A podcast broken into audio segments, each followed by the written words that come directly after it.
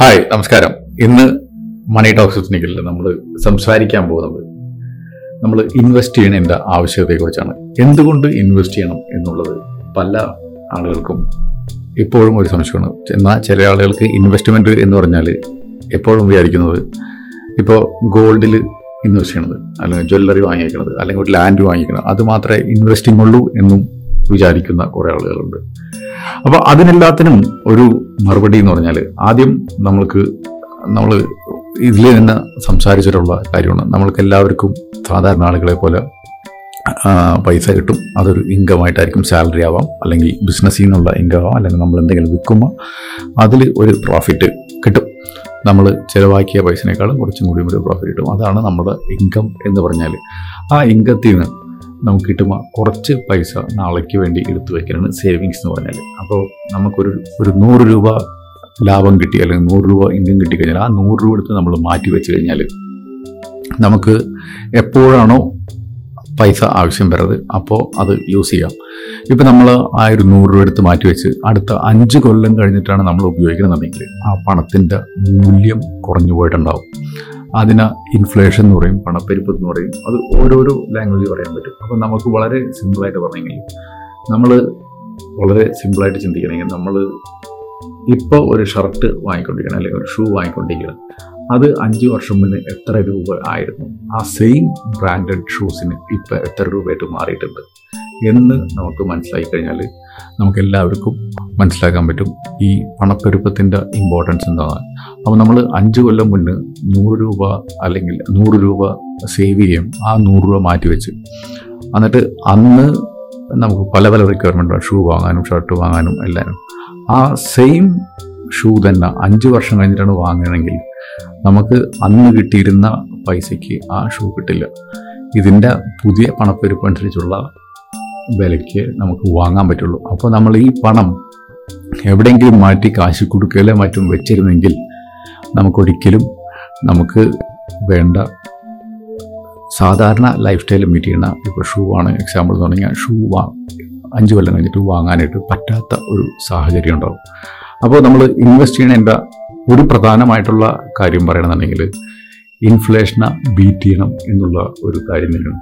നമുക്ക് ഇൻഫ്ലേഷനെ വെച്ച് മനസ്സിലാക്കുമ്പോൾ നമുക്ക് ഓരോരോ ഐറ്റംസ് എടുത്ത് നോക്കാൻ പറ്റും.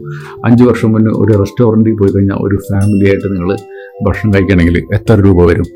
എന്നാൽ ആ സെയിം നമ്പർ ഓഫ് ഫാമിലി മെമ്പേഴ്സിനായിട്ട് അത്തരം റെസ്റ്റോറന്റിൽ തന്നെ ഇന്ന് പോകണമെങ്കിൽ എത്ര രൂപ വരും? അതിൽ നിന്ന് മനസ്സിലാക്കാൻ പറ്റും പണപ്പെരുപ്പ് എത്ര എന്നുള്ളത്. ഇനി സ്കൂളിൽ ഫീസ് കൊടുക്കണം. ഇപ്പം നിങ്ങൾ വർക്ക് ചെയ്യുന്ന ആളാണെങ്കിൽ നിങ്ങൾ സ്കൂളിലോ കോളേജിലോ പോയിരുന്ന ടൈമിൽ എത്ര രൂപയാണ് സ്കൂൾ ഫീസ് ഉണ്ടായിരുന്നത്? ആ സെയിം കാര്യം തന്നെ ഇന്ന് ഒരു കുട്ടി സ്കൂളിൽ പോകണമെന്നുണ്ടെങ്കിൽ അതിന് എത്ര സ്കൂൾ ഫീസ് കൊടുക്കുന്നുണ്ട്? അതിൽ നമുക്ക് മനസ്സിലാക്കാൻ പറ്റും. ഓരോ ഇയേഴ്സ് ചെല്ലും തോറും പണത്തിന്റെ വാല്യൂ കുറയും. നമ്മുടെ പണത്തിനോടുള്ള ആവശ്യകത നീഡ് വർദ്ധിക്കുകയും ചെയ്യും. അപ്പോൾ നമ്മൾ ഇന്ന് സമ്പാദിക്കുന്നത് നമ്മൾ വെറുതെ ആ പണം മാറ്റി ഒരു കാശ് കൊടുക്കലിട്ട് വെക്കുക. അല്ലാന്നുണ്ടെങ്കിൽ അതിന് മാന്യമായിട്ടുള്ള ഒരു റിട്ടേൺ കിട്ടാത്ത രീതിയിൽ നമ്മൾ മാറ്റി വെക്കുകയാണെങ്കിൽ നമുക്ക് അടുത്ത വർഷങ്ങളിൽ ഇനി അഞ്ച് വർഷം പത്ത് വർഷം കഴിഞ്ഞിട്ടുള്ള ഓരോരോ നീഡ് ഫുൾഫിൽ ചെയ്യാനായിട്ട് പറ്റില്ല. ഇനി അതേപോലെ തന്നെ നമ്മൾ മനസ്സിലാക്കേണ്ട ഒരു കാര്യമുണ്ട്. ഇപ്പോൾ ഒരു രാജ്യത്തിൽ ഒരു ഇൻഫ്ലേഷൻ വരും പണപ്പെരുപ്പം വരും. അതിന് നമ്മൾ അതാണ് പൊതുവെ പബ്ലിഷ് ചെയ്തിട്ടുള്ള ഡാറ്റ വരുന്നത്.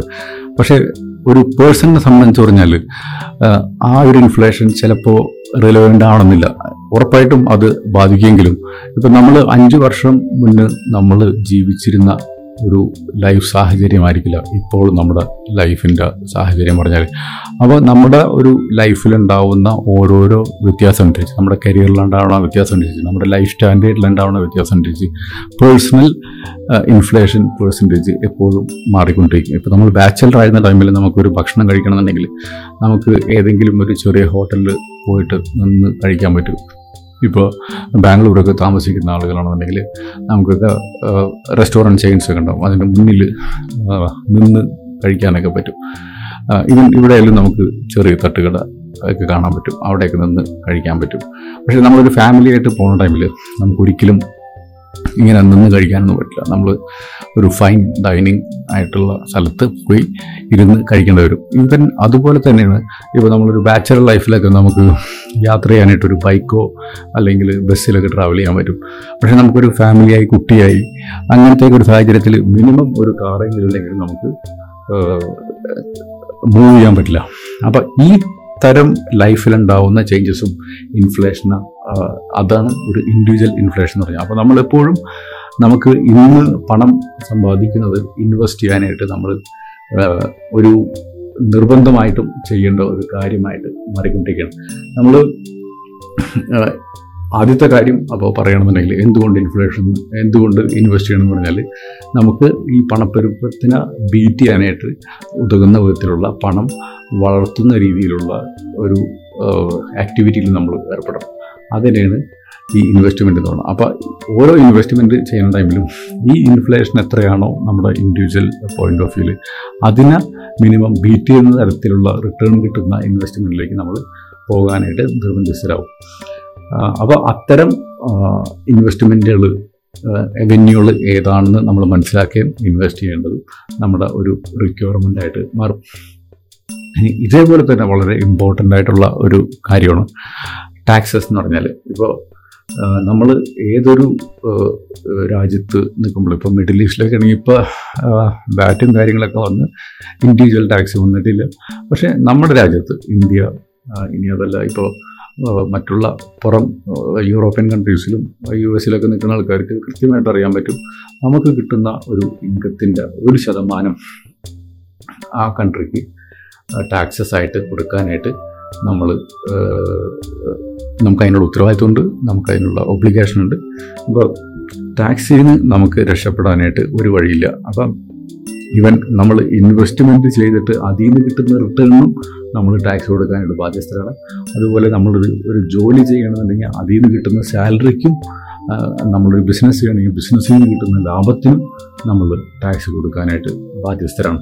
അപ്പോൾ നമ്മൾ ഇൻവെസ്റ്റ് ചെയ്യുന്ന ടൈമിൽ നമ്മുടെ ഫണ്ട് വളരണം എന്ന് മനസ്സിലാക്കുന്ന പോലെ തന്നെ നമുക്ക് എങ്ങനെ എഫിഷ്യന്റായിട്ട് കിട്ടുന്ന ഇൻകത്തിന്റെ ടാക്സ് എങ്ങനെ മാനേജ് ചെയ്യണം അതുപോലെ ഇനി വരുന്ന ഇൻവെസ്റ്റ്മെന്റിൽ നിന്ന് വരുന്ന റിട്ടേണിനും നമുക്ക് എങ്ങനെ ടാക്സ് മാനേജ് ചെയ്യാമെന്നും നമ്മൾ മനസ്സിലാക്കിയിട്ട് വേണം ഇൻവെസ്റ്റ് ചെയ്യാനായിട്ട്. അപ്പോൾ ഓരോ ഇൻവെസ്റ്റ്മെന്റിൽ ഏർപ്പെടുമ്പോഴും ഈ ഇൻവെസ്റ്റ്മെന്റിലെ ടാക്സ് ഇംപ്ലിക്കേഷൻ എന്താണെന്ന് ഓരോ ഇൻവെസ്റ്ററും പ്രത്യേകമായിട്ട് മനസ്സിലാക്കേണ്ടതായിട്ടുള്ള ഒരു കാര്യമുണ്ട്.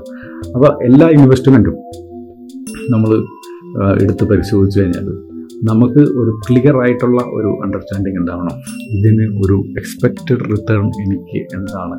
അതുപോലെ ഇതിന്റെ റിട്ടേൺ വരുന്നത് എങ്ങനെയാണ്? ഇതൊരു സ്റ്റേബിളായിട്ടുള്ള റിട്ടേൺ ആയിരിക്കുമോ അതോ ഇതിൽ വല്ല മാർക്കറ്റിന്റെ ഫ്ലക്ച്വേഷനും കാര്യങ്ങളൊക്കെ ഉണ്ടാകുമോ?